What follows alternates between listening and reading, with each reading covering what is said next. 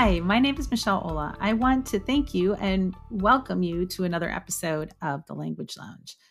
In today's episode, I continue the conversation about minimalism in teaching, and I talk with Thomas Sauer about how we can declutter some of our curriculum and instruction.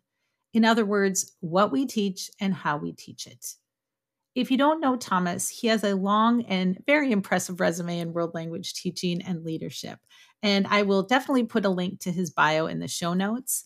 But to me, the most important word that describes Thomas is that he is a disruptor. And I mean that in the absolute best meaning of the word. Disruptors see the world differently than most people. They know that to create something new, they must see things as they should be, rather than simply as they are. Disruptors ask tough questions and question past practices in order to push us forward. In my professional journey, Thomas has been that person to me for a long time, way before I actually met him. And through his work, uh, through his curriculum work with Jefferson County, his involvement in the TELL project and TELL Collab, uh, the work he's doing now at Pearl, following his tweets and more, interactions with Thomas sometimes leave me slightly uncomfortable and questioning what I am doing. And that is a good thing. That is how I have grown as a teacher, as a facilitator of professional learning, and as a person. Thank you for taking time to listen to our conversation today. And I hope that something in it disrupts you a little bit and disrupts your current thinking and challenges you to explore not what teaching and learning languages is right now, but what it could be for our students and for us in the future.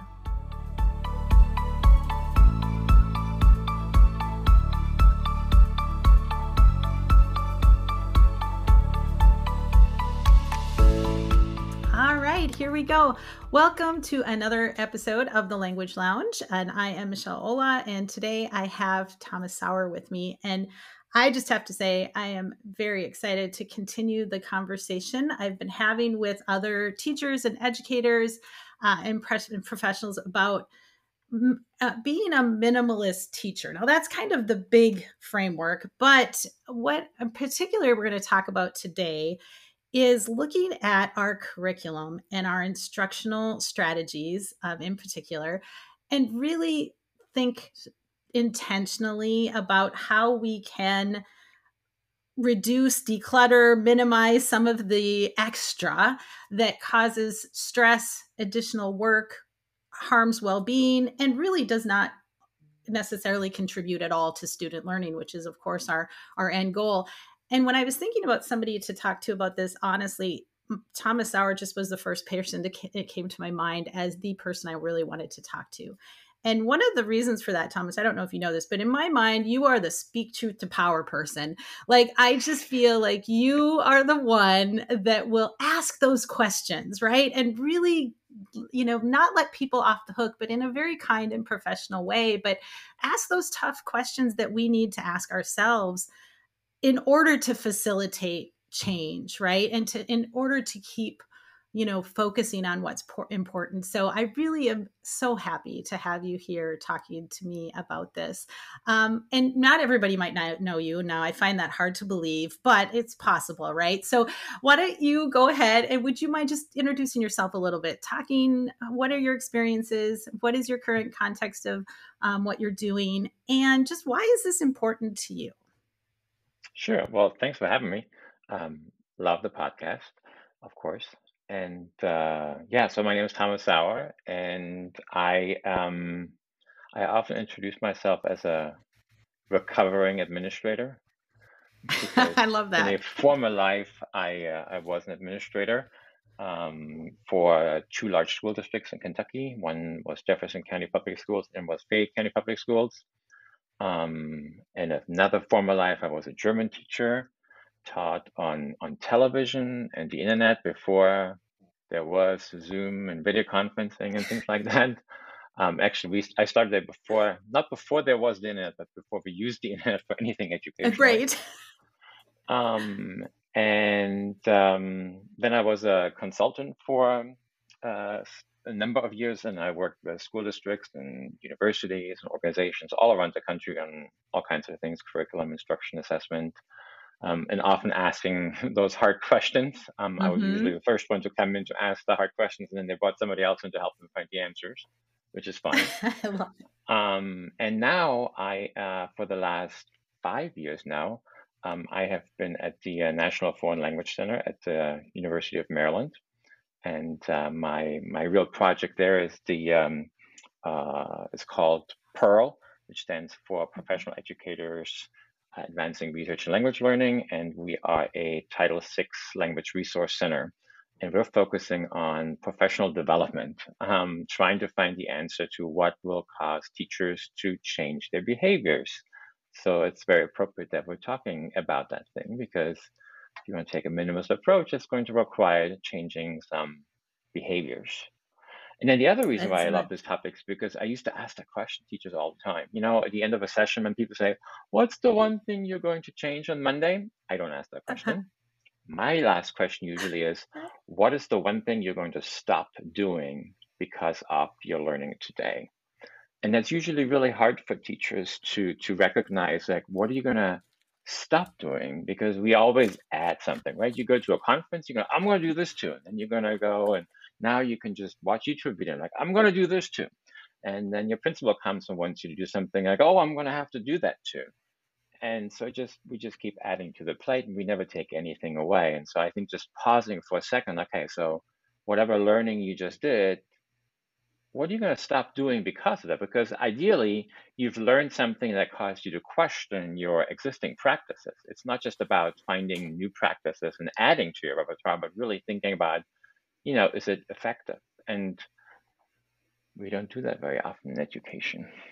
If ever. No, we do not. I mean, I, right. Absolutely. In, in life in general, we keep adding stuff, right? And and we have this constant desire to, we think improving just means more, right? Or harder, or yeah. we work longer or whatever. And I think that is what really has been the most impactful with me thinking about kind of this minimalist approach again. Now, a lot of the things we're going to talk about with curriculum, I've thought for a long time, but I think this is another layer, another framework to kind of think about it through. Um, and I love that, that, you know, when, when we add things to our plate, it always comes at a cost, and we don't always recognize that, right? Um, we don't always realize that, yeah, if you're just adding and adding and adding, then something's either getting diluted or it's there and it doesn't need to be there. And I think that's kind of what we're going to, you know, dig into a little bit more today too. So, uh, so let's start with curriculum and talking about okay. curriculum a little bit. And one of the other things I love that you do, and I think that I don't do it enough, honestly, is is talking about making language that we use in education accessible too, because we say curriculum, but, and we just assume everyone knows what curriculum is, or learning objectives, or, you know, paths, or whatever the terms we use. And sometimes we just need to stop and say, okay, let's say, what is the, what is curriculum? So what would you say, like, what is curriculum? When we say that word, like, let's declutter our curriculum. What do you mean by that? Uh, that's a good question. Uh, I, and, I, and, and it's a question I often ask teachers too when I work with them on a curriculum. It's usually one of the first activities that we do, to have them come up with a definition of what they want that curriculum to be. Because you're right, that's, for the district, it means one thing. And it's often mm-hmm. just, you know, compliance, the piece of paper, the the thing we can all follow. But for teachers, it often means something completely different. So yeah. I think um, if in, in my fantasy world, you know, where it's actually about learning. That's what we're teaching, talking about. Absolutely. um, it's a learning roadmap. Um, and um, and it, yeah, so that's what it is. It's a learning roadmap that kind of, you know, it, it's not one that you have to stick to either, because nobody ever sticks to the map either. Mm-hmm. But it's certainly, it's it's it's a map to get you somewhere, a destination, ideally, you know, in our case, destination of a certain level of proficiency. Um, and right. just like any other good roadmap, you have many ways of getting there. And I think that's probably the first problem. Most curricula just have one way of getting there, right? You must go from A to B to get the result. So I love that. That is, that is, I love the simplest, and yet it, it can, it has a lot of stuff to that, right? Being a roadmap, like you said, it's got a lot of layers to it. Um, but that's, that's exactly what I would say as well. And so when you have your roadmap, you know, the first thing, like you just, you just mentioned something that I, again, I don't know that all teachers think about this. I don't know when I was in the classroom, how deeply and intentionally I thought about it. And that is like, what is that end destination, right? We have to know where we're going with that sort of roadmap. And then there's, like you said, there's lots of different ways to go there.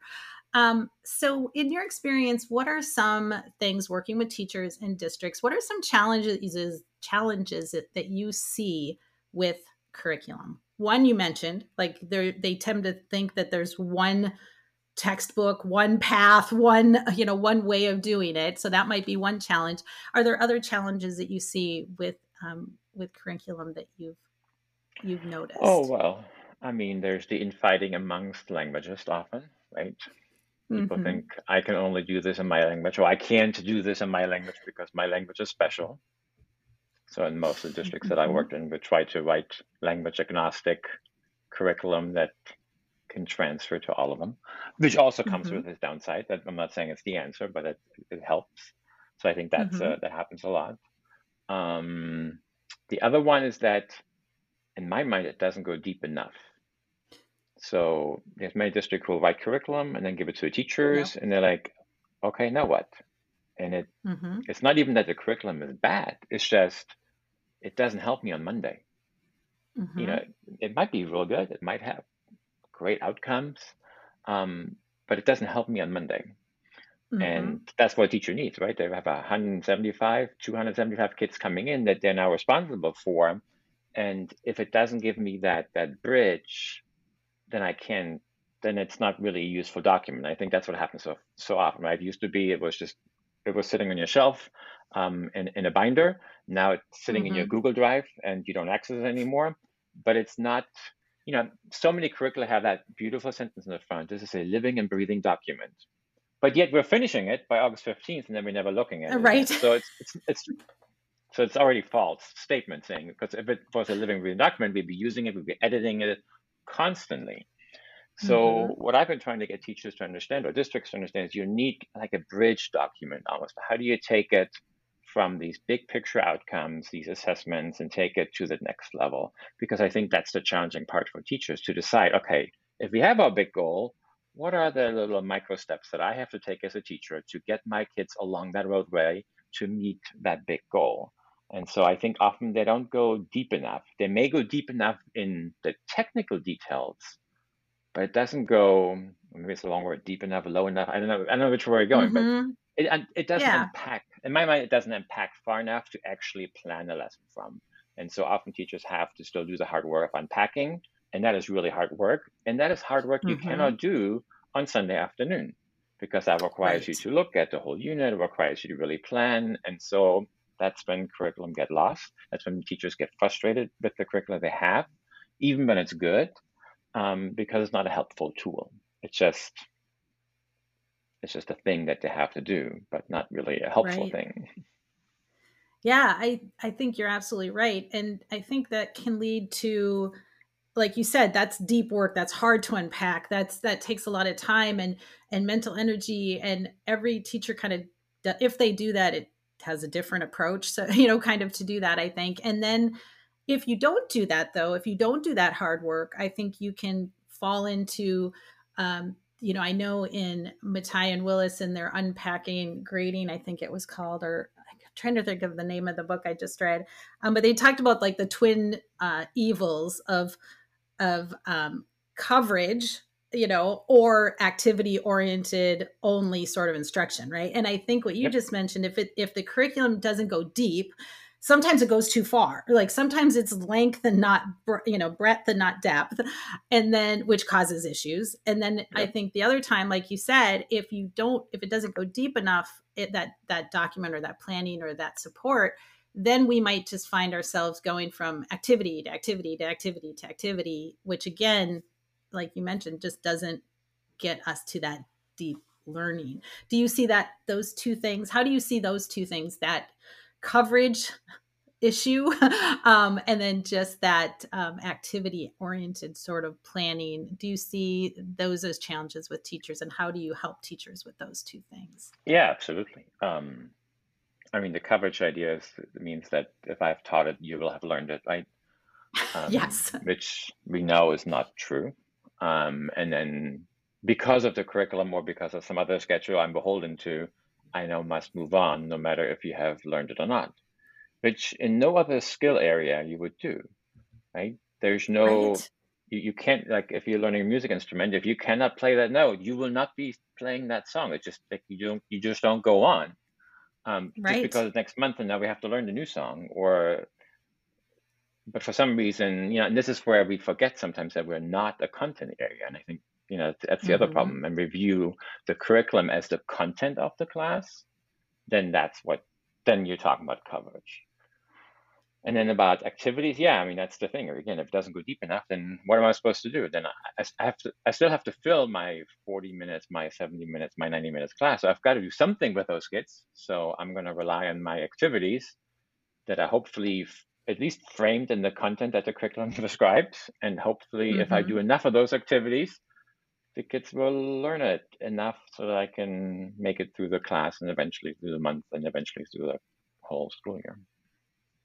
Right, which which I think ties back to some of the things, you know, I talked with previous guests about with decluttering, because then we do have all these choices, right? And we're not making these choices in a in a way that was, you know, in depth and, and well thought out. We're making them in a panic mode almost, right? We're we're like, what am I like? What am I doing on Monday? What am I doing on Tuesday? What am I doing on Wednesday? And and I think that leads to a lot of time waste that teachers can kind of do, an emotional sort of waste. It's very stressful. And, you know, how can we get beyond that? So how can, um, let's say your, your, your district or your school or your department, because we all don't have, all language teachers don't even have district people or, you know, state people, you know, or, or people helping to guide them. So let's say you are um, in this position where you don't have either a curriculum or a deep, well-thought curriculum. Like, how can you break it down and really help teachers get to the most meaningful sort of points? What are, what are your ideas? Like, what do you suggest to teachers? I mean, obviously it's a very deep process to make a curriculum. Um, but what are some like basics like that you would have people start with, have students, have teachers start with, just to get more intentional with what they're, they're planning? Figure out what you want your students be able to do with the language at the end of a predetermined amount of time, a week, a month, six weeks, a semester, and then figure out what are the what, what's the what are the language chunks that the students need to to to do that. And and it's as simple as that. It sounds really it is I mean, really it right. Too simple, but it really is simple. But that's the thing, right? Simple is really hard. Yes. And so I, I think yes. you know it's it's I remember talking about some people might hear like, oh, curriculum is too complicated, too deep, or Or too convoluted. Like, it's not a criticism. It's almost like, yeah, it is, because that's what we do in education. It's hard to make things simple um, because it means you have to be really intentional. You can only do those things that you are, you know, that's really difficult. Um, I think that's, that's at the core of minimalism. It's not that if, if it was so easy, yeah. everybody would do it, right? Right, um, right. But nobody wants to. It's easier to add stuff. Yeah, it is much easier. So yeah, yeah, it's easier you know, to go, to... it's easier to go someplace, go to a conference, go to a session, go to someplace and, and find something to add than it is to look at what you already have and go, why do I do this? Like, what purpose does this serve? And how am I, you know, does this lead to, like, those deeper questions are much more challenging, I think, to our, yep. you know, to us. Because then you answer all the other questions that are usually like fighting points for departments or districts. Because we don't really have to argue over grammar. If we're defining mm-hmm. what we want students to be able to do with the language and then identify those things that they need to be able to do it, it writes itself. There is no natural grammar timeline that a curriculum should follow. There's no natural vocabulary timeline that a curriculum needs to follow. Um, it doesn't mean that if you have one, it's wrong. It's just that's the one mm-hmm. you have. It's not right, it's wrong. That's just the one you have. And so... when you use that simple approach, I think you'll come up with another one that works for for this particular set of kids. And I think that's okay. And then if you can figure out how you get your kids involved in that, even better, you know. In my dream world, like, you ask the kids, okay, so I want you to be able to do this. What kind of vocabulary do you think we need in order to accomplish this particular task, as opposed to giving them the pre, you know, pre-described list that, that you have determined and that has a gazillion words on it that I don't even know because they don't matter to me. You know, why, why do I need to know um, how to say pantyhose and blouse and those things? Because I don't mm-hmm. wear them. I don't buy them. I'm not interested in them. Why do I have to learn? Yeah. Because they're on that list, because they're in the curriculum. Um, but maybe I want to know how to say some other crazy language, you know, some vocabulary that, that, that is on the list, but that really matters to me. And so I think that's where we go wrong, where we try to, and that's the problem of curriculum, right? It, it puts the kids into a box that they may not want to be in. Um, a few years ago, we had a we had a unit in Jefferson County. It was all about entertainment. And it was very broad. Mm-hmm. You can talk about art, you can talk about sports, you can just anything the kids like to do entertains them. And I had this teacher call me and she said, Thomas, you will not believe this one kid didn't say a word in level one at all, never spoke. And then in level two, he wanted to learn all about, under this topic, about mixed martial arts. Because that was, you know, she said, I didn't know any vocabulary about mixed martial arts, but I found all this stuff for him. And, and like, you wouldn't believe, he talked for ten minutes on the on the, on the interpersonal assessment. Why? Because it was interesting to him, you know? And so that's the other thing, how to figure out mm-hmm. how, how to do that. That's when, that's why it's a learning roadmap, not a, not a teaching, not, not what I want to do, but what we want the kids to be able to do at the end.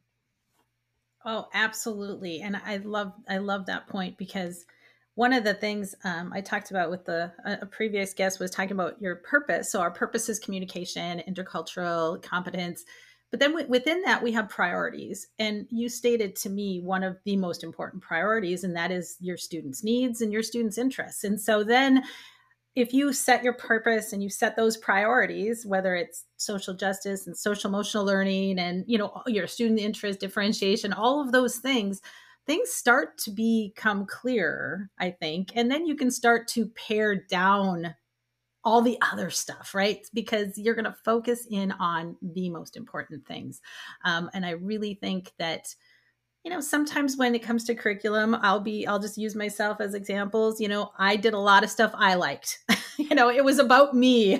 It was kind of about me, you know, it was a lot about, you know, and if I was honest with myself, it, it you know, I needed to be more about the, stu- the, the curriculum. The country you study abroad in, the, um, you know. Yeah, and it's not bad. There's nothing, no, the art I liked, bad. the there's nothing wrong with that, but can we do better? And if our goal is to prioritize st- students and their interests and their learning and their motivation, and they are going to learn more when they care about it, you know, when they want to, you know, if they care about it, martial arts, then they're going to talk about it, right? They don't care about the student assembly or the dance or whatever, then, you know, they're not going to retain that language, right? So and you can still I use that stuff because you have passion yeah. about it, right? Like if you bring in your passion about what you like, that's fine. I think students love that. Mm-hmm. And that might be the other problem with curriculum. If it's about things that you're actually not passionate about, you can't teach it either, right? If it's It's very true, yes. If it's a country you know nothing about and you've never been to, it makes it mm-hmm. difficult to use that as a jumping off point. But yeah, it's uh, not going to so. feel as authentic, right? I agree. Yeah. Yeah. And so the other thing that um, I wanted to ask you is, so we were going to talk a little bit about, so I, I think that with curriculum, I think that is, you know, getting down, like you said, it, in some ways it sounds simple. Like you determine your purpose, what you want them to do, and then everything that you do just aligns to that, right? And, and builds to that purpose. Easy to, easy to say, much harder to do, right? But that reflection and intention kind of comes in. Uh, one of the other things is uh, talk about just, you know, like you were talking about, um, you have your curriculum. Let's say it is built for death. depth and you still go in on Monday morning and you have things to do. And the amount of choice of instructional strategies that are out there and the amount of like, I should be doing this and cooperative learning and graduate release and this and this and this and this and this. And, and I think that can also be overwhelming. And we can, as teachers, get, you know, chasing a lot of instructional sort of strategies as well. What are some things, um, I like Angela Watson has a quote about doing fewer things better. And what would you say if, you know, about like the actual instruction in the classroom? What are some things that you would, some few things, some fewer things that you would say you would love to see teachers do better that really make an impact on learning? So it's going to be a long answer and multi-angled. You have good. Because I talk about no. this a lot in, in, in workshops. Good. Well, I want. All, that's why you're here. I, I, I do think that I do think that for the most part, most teachers know how to teach, right? They know how to teach, they know how to select engaging strategies, they know how to do that. So then what's the problem? Well, one of the problem is, because I go to the classroom like, oh, this is amazing, kids are engaged.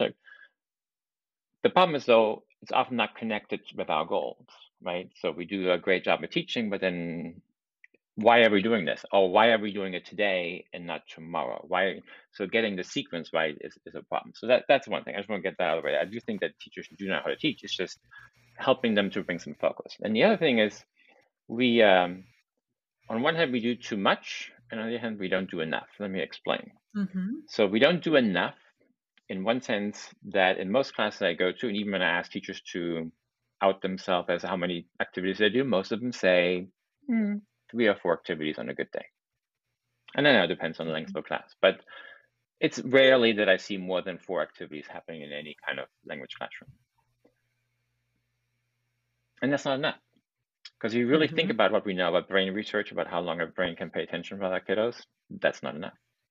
If you really think about the language proficiency that kids have, they can't talk that much. They can't write that much. They can't read that much. It's not enough activities. So in my mind, actually, we ought to have six, seven, eight, nine activities in a forty-five minute class period. Now, teachers are going to be like, Thomas, you are crazy. I'm not planning nine activities for six periods a day. That's fifty-four activities times five days. That's two hundred fifty activities a week. Like, we'll get rid of the last teachers that we have left, right? So, mm-hmm. um, but I want you to think about that we don't have to constantly plan new activities. I think that's where teachers go wrong.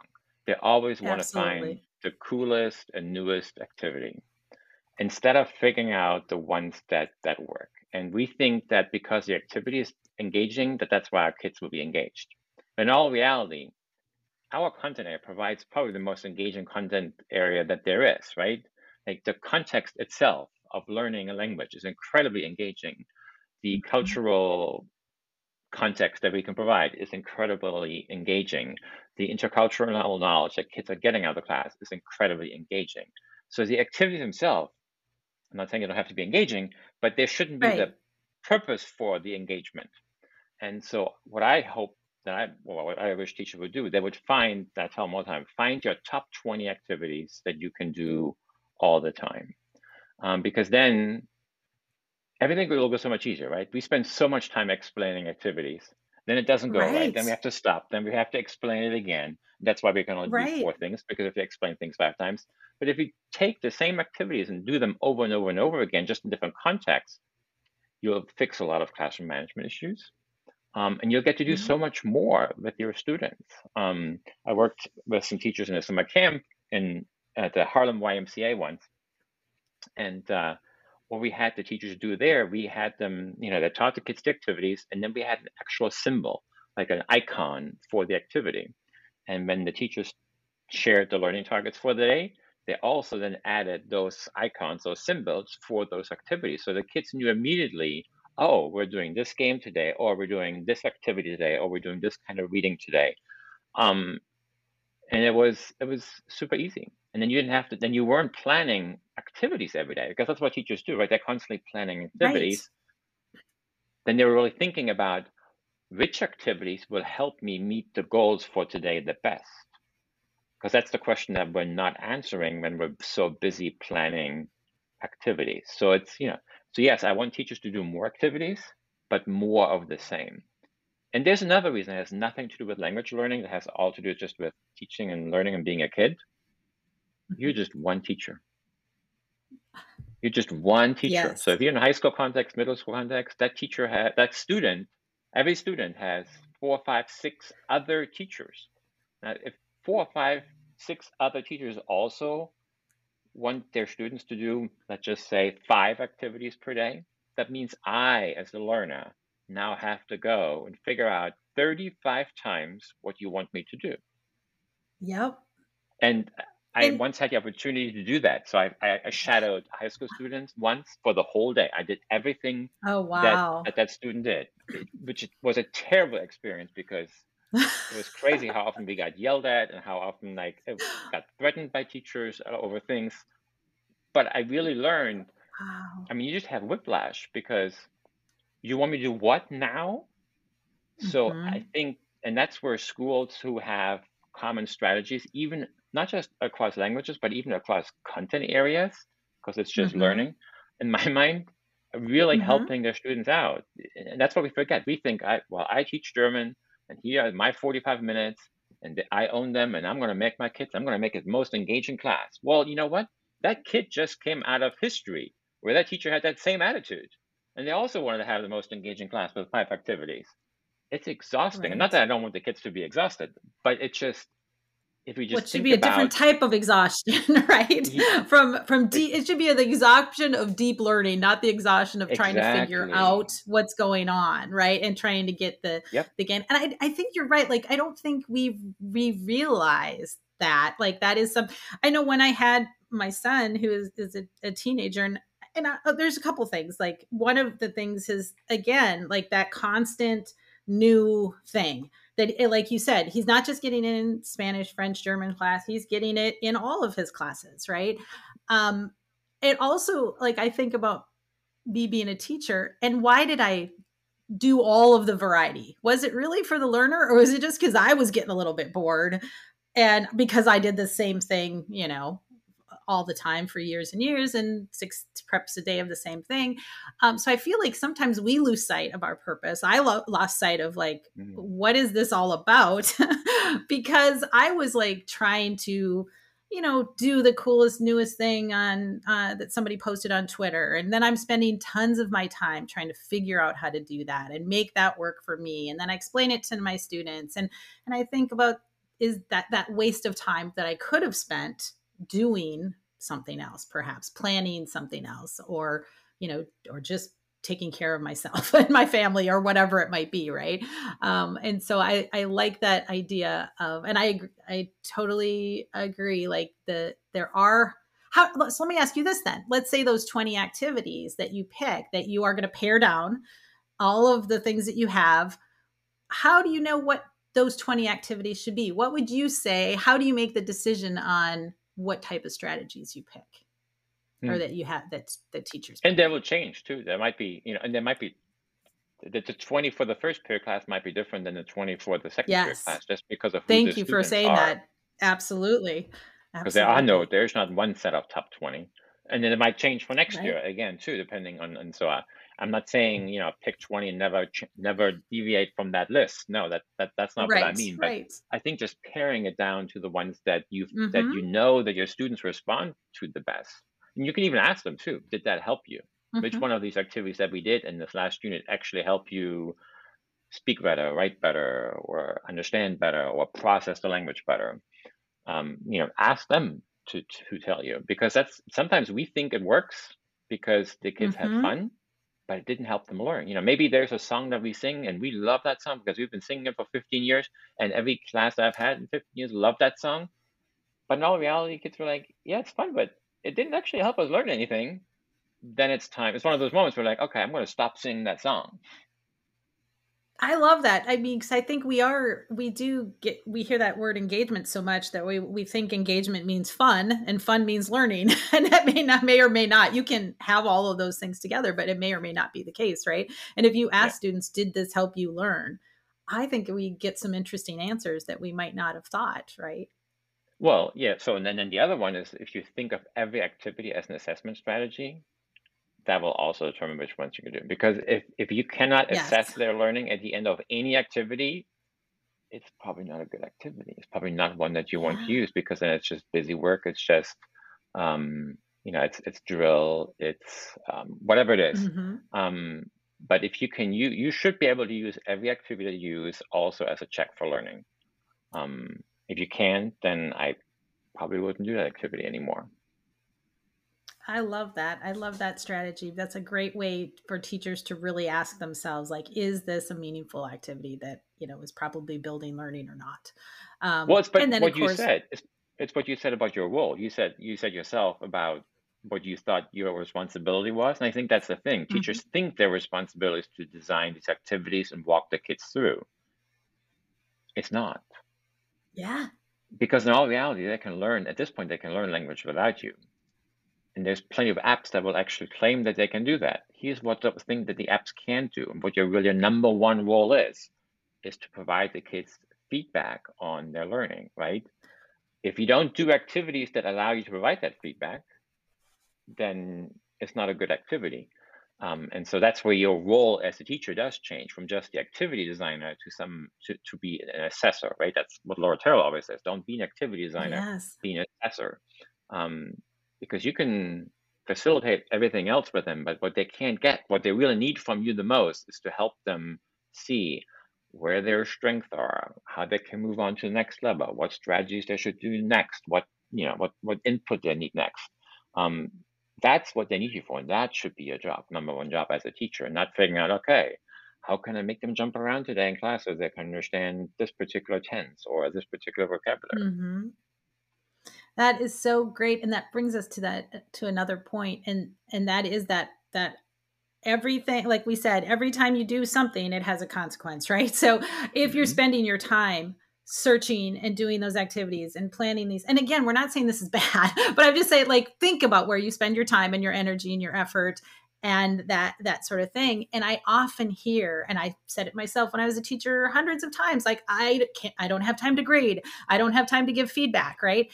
And we're putting, but I did search, well, after there was internet, search the internet or Pinterest or, you know, whatever, and do these things. And and try and find activities that changed all the time, right? Um, but when, you know, a lot of the research does show, or research does show that it is feedback that's going to move people, you know, move people forward, right? And so if we are spending our time on generating those activities, we are then maybe not spending as much time as we could, you know, doing feedback and, and assessment and, and, and, you know, really helping students grow and learn in the language.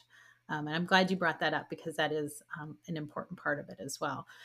Um, there is something, the last thing I want to talk to you about, and we, then we might go in other directions as well, is, but I do want to talk to you about um, the TELL project, because to me, this has been something that has been transformational for me as a teacher and as I work with teachers, as a as an intentional document that helps, you know, there are so many decisions and there's so many aspects of being a teacher, right? And there's so, there's, you know, environment, there's planning, there's learning activities, there's assessment, there's just being a professional. There, uh, there's so much to it. And I don't know, um, you know, I don't know that most people realize like how much there is to being a, a teacher, right? And, um, and that document has been so important, I think, to many people, and the discussions that it brings up with focusing on these important things, right, that is needed for student learning. And so I wanted to just talk to you a little bit about that document, like what it was, how, you know, what are some elements of it?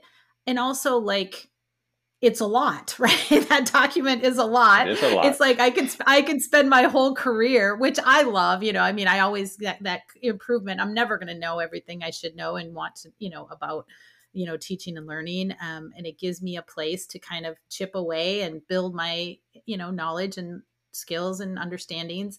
Um, but how do you help teachers navigate um, all of the things that it means to be a highly effective teacher and really influence, you know, student learning um, through the both the TELL project and and that? So, well, and I'm gonna stop I think talking. It's important to remember that the TELL framework is the model teacher, and mm-hmm. because we don't want teachers to think you have to do all of those things. No, we never. Have you met that model that. teacher?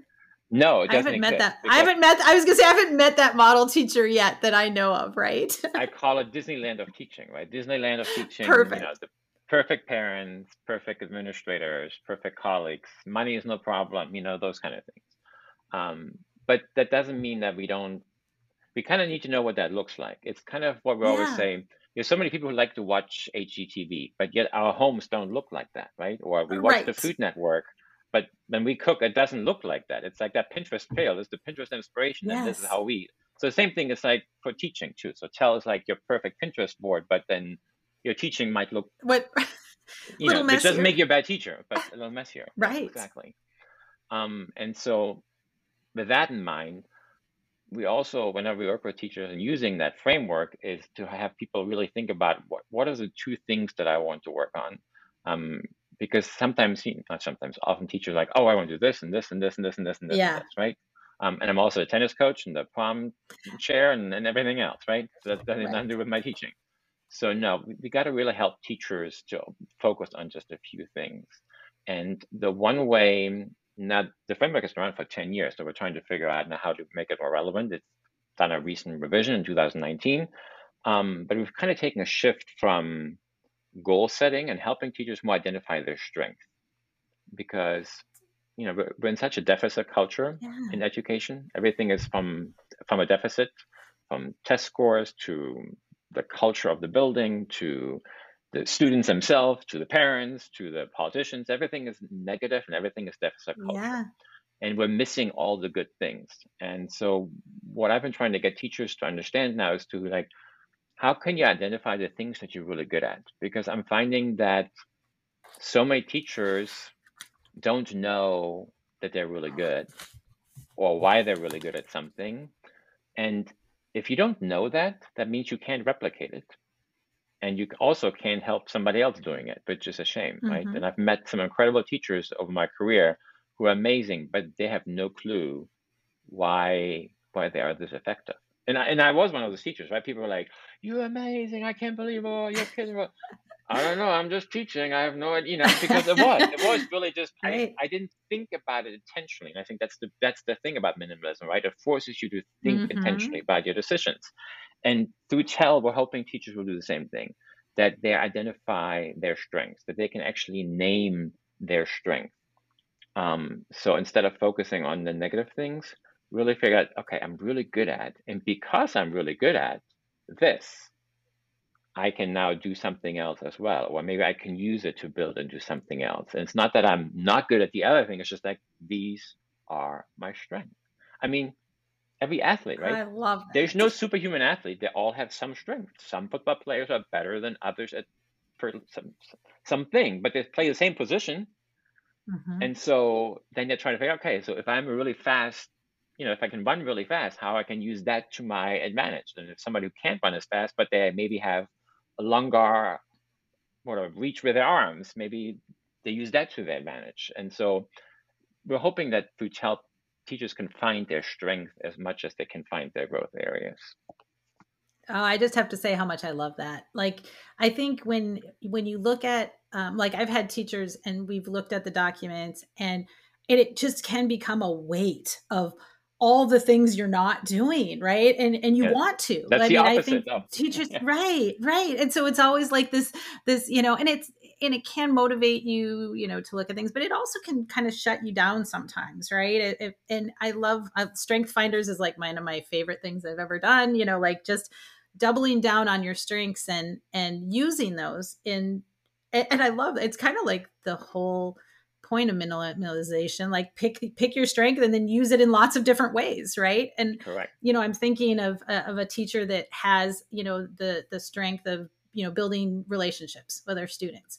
Well, then she can look at that strength through the lens of providing comprehensible input, maybe, or mm-hmm. or adapting curriculum to really reflect their needs. And you can use that strength in in multiple ways. And instead of me looking at someone else's strength, you know, maybe you have a particular strength and I wish that was mine, you know, that's not as effective as me focusing in on mine and using it to the best of my ability, I think. So I, I love that. I love that that's coming. Is that coming out then? So that's a, something that you're, you're developing and, and kind of. Yeah. As we're revising some of the forums. So a lot of the feedback forms we're mm-hmm. revising, we're looking at that. And, and a lot of the trainings we've been doing over the last couple of years, that's been a large part of the message. Um, we've also created an online platform built on the TELL framework called Catalyst yes. with um, the University of Oregon. Please tell more about and that. Yeah, that's great. It's basically just taking the framework and putting it online so that instead of you know digging through a lot of papers, you can go in there, you can identify your strengths, you can identify your goals, and then you can um, upload evidence from your practice, so it kind of becomes a professional portfolio for for for your teaching life. Um, you can share it with nobody, just make it a private thing, or you can share it with other people on the on the platform. You can journal on there, um, so it really becomes this one place where you kind of document your growth as as a teacher, which which is kind of nice. And it's not it's not tied yeah. to any kind of evaluation system.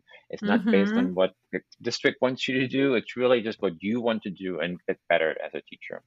Um, and so, yeah, that's a nice new tool. And then the other thing that we are working on um, is, um, again, because you said it's so much, I think there's over two hundred fifty criteria in the framework. Um, right. We are creating what we're calling learner pathways. And that is the framework that's written from a teacher perspective. But even today, we've been talking so much, right? I keep bringing up the learner, the learner, the learner, the learner, yeah. the learner curriculum, the learner in our instructional decisions. So we have now flipped the framework and identified learner behaviors or learner experiences that we think students are having in our classes, and realizing that whatever we do causes our students to have these experiences. So it's not just one thing, because often we only in P D, we talk about one thing, right? We talk about you, use of the target language. Well, mm-hmm. that's not just one thing. That requires planning, that requires environment, right. that requires learning tools that you have to use, that requires assessment, and that requires your actual practice that you're doing. It's not just one yeah. thing. You can reduce it to one thing, but we often try to do that, right? Or only anything else, performance assessments, whatever it is. Yeah. That's yeah. a huge concept.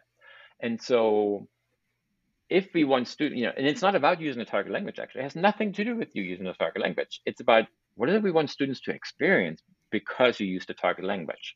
So we are now spelling that out, and that ident- and then have identified those key TELL criteria that a teacher has to do in order for that experience to happen. So kind of flipping the idea, instead of yeah. going for all the things I have to do, let's go the other way around. What do I want my kids to experience in my class? Okay, if this is the thing, then here are all the things I have to do as a teacher. Because we assume that using the language, speaking language, writing language, reading language, whatever it is, that's the outcome of our class. Well, not really. I mean, yes, it's mm-hmm. the long-term outcome of the class, but it's not the outcome of the class on Monday. It's not the outcome mm-hmm. of the class on Friday, right? So what are the outcomes then for a particular class? And what are some other things that our students are learning? Because they're also learning about learning in our classes, right? A lot, actually, probably more so mm-hmm. than most other classes. And so by defining that and then thinking about, okay, so here are the things I have to do, I think it will help teachers, again, help them make more intentional choices and not this yes. random... well, this sounds good. I think this will be engaging. Mm-hmm. This right, is- right. And and sometimes we it's more by luck than design, right? And so, yes. you know, some of the things that we that are effective are, are, you know, yes, we're effective, but we don't, like you said, we don't necessarily know why. And it was not necessarily a, an intentional choice. To me, just hearing that, how that is flipped does give more, it puts the purpose and, and your priority of being the student like on top, right? And I think all decisions, you know, when we're paring down or decluttering or just even just making conscious choices and intentional choices, we just have to constantly go to that purpose, right? Like, what is the purpose? What is the goal? What is the objective? What are the priorities? And then things fall in place underneath that, right? And then you you do the step, step, step, step, step. Um, and I think that that just drives you to that. Because I think naturally as teachers, we're on the ground, you know, we are we are in the fields. And so it's very hard to take a step back and look at that big picture sometimes because we're just in it, in the in the middle of it time. all, it's right? Yeah, it's just, yeah. yeah. That's exactly it. Like I, you know, my, my, when I was um, at the district office and I'd go in and I'd help coach teachers and, and I would always tell them, I'm just here to help document what you're doing, because when you're doing something, you are not in a position to look at what you're doing and to think about what you're doing. You're just doing it. Like, you were standing in front of young people, you know, these were elementary, you were standing there doing your thing. I'm just trying to help you see what you're doing. And then you ask the questions, you know, um, but I think that, you know, we're, we're just so in the moment, and we're so, you know, trying to, to do all the things that I love that flip of, like, this is the big picture, and now what are those component pieces that that are going to lead the learner to that? And I think that's great. I'm excited. I'm excited to to see that document that I feel is really important um, in through new eyes and a new perspective. So that's yeah. very exciting. That's the goal. What? That's awesome. Do you have any professional development going on at Pearl this summer, or what do you have oh, going on on course. the agenda? Yep. Tell, I know. I would tell me what's going to happen for teachers. Um, we will have we will have a full slate of some institutes, of course. Um, with I think this is a really nice group of teachers, um, and um, then we're also hosting another virtual summit. I don't know if you remember, but when mm-hmm. when the world first shut down, we had our first N F L C virtual summit, Um, which brought big people together from around the country. And so we will have um, a, a new one. This one slightly tweaked, uh, a little more intentional, and really powered by what TELL does and how TELL guides us. But I think we'll be a really good event. That'll be at the end of June. But uh, yeah, there's always something going on, of course. Right, absent, and we'll put um, we'll put your contact information in Pearl and all of that um, in the show notes, so that we can make sure to send people your way. Uh, you've got a lot of stuff.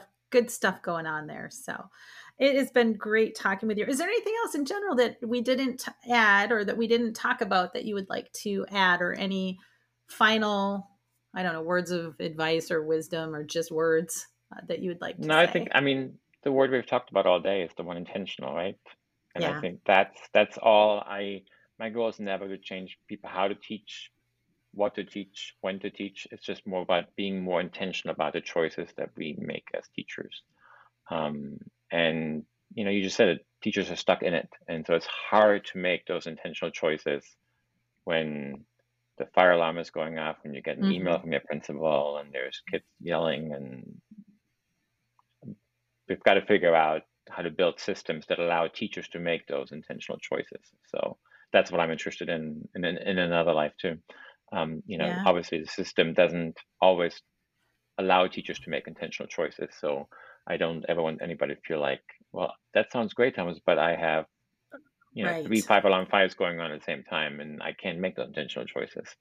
And I mm-hmm. understand that. I, I, I've seen it. I've been there. Um, doesn't mean we don't try. right. Um, and hopefully there's, you know, there's, there's lots of people who can provide tools to help you make those intentional choices. But I think just the one thing to, if I were to listen to this episode, of thinking like, okay, how many activities am I really doing, and which ones can mm-hmm. I get rid of?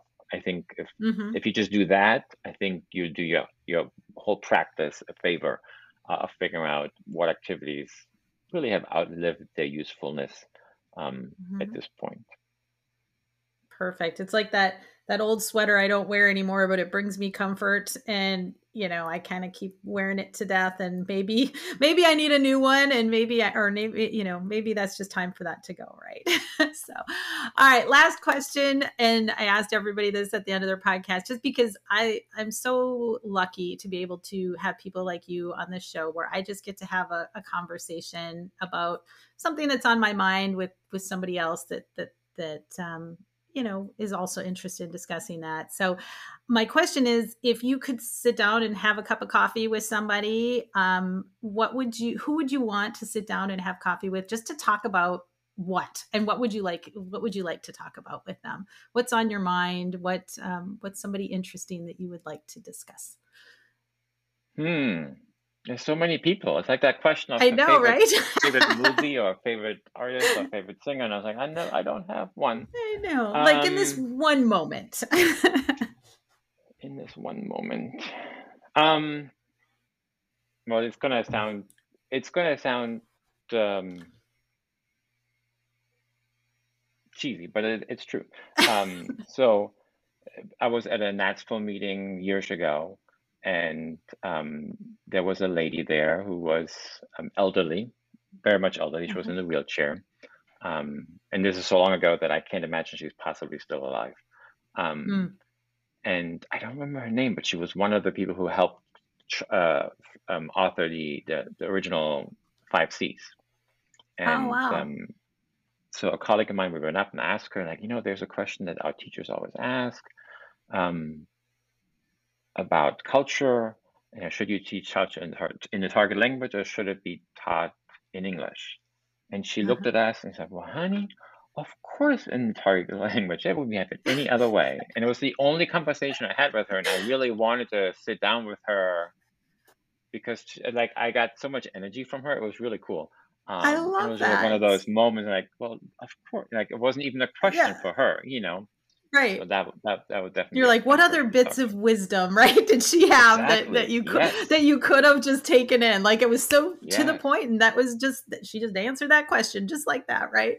I love that. That's great. That's awesome. Yeah. Well, thank you again so much for for having um, for coming on today and talking with us. And it's been a pleasure, and I really um, have enjoyed uh, this time. And hopefully, I'll see you again in person sometime in the somewhere. near future, somewhere, yeah, sometime. If not, I'll see you on Twitter and online. Thanks right. so much, Thomas.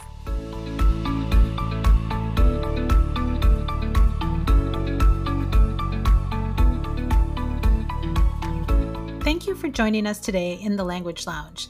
If you like what you've heard, please hit that subscribe button to not- be notified of new episodes.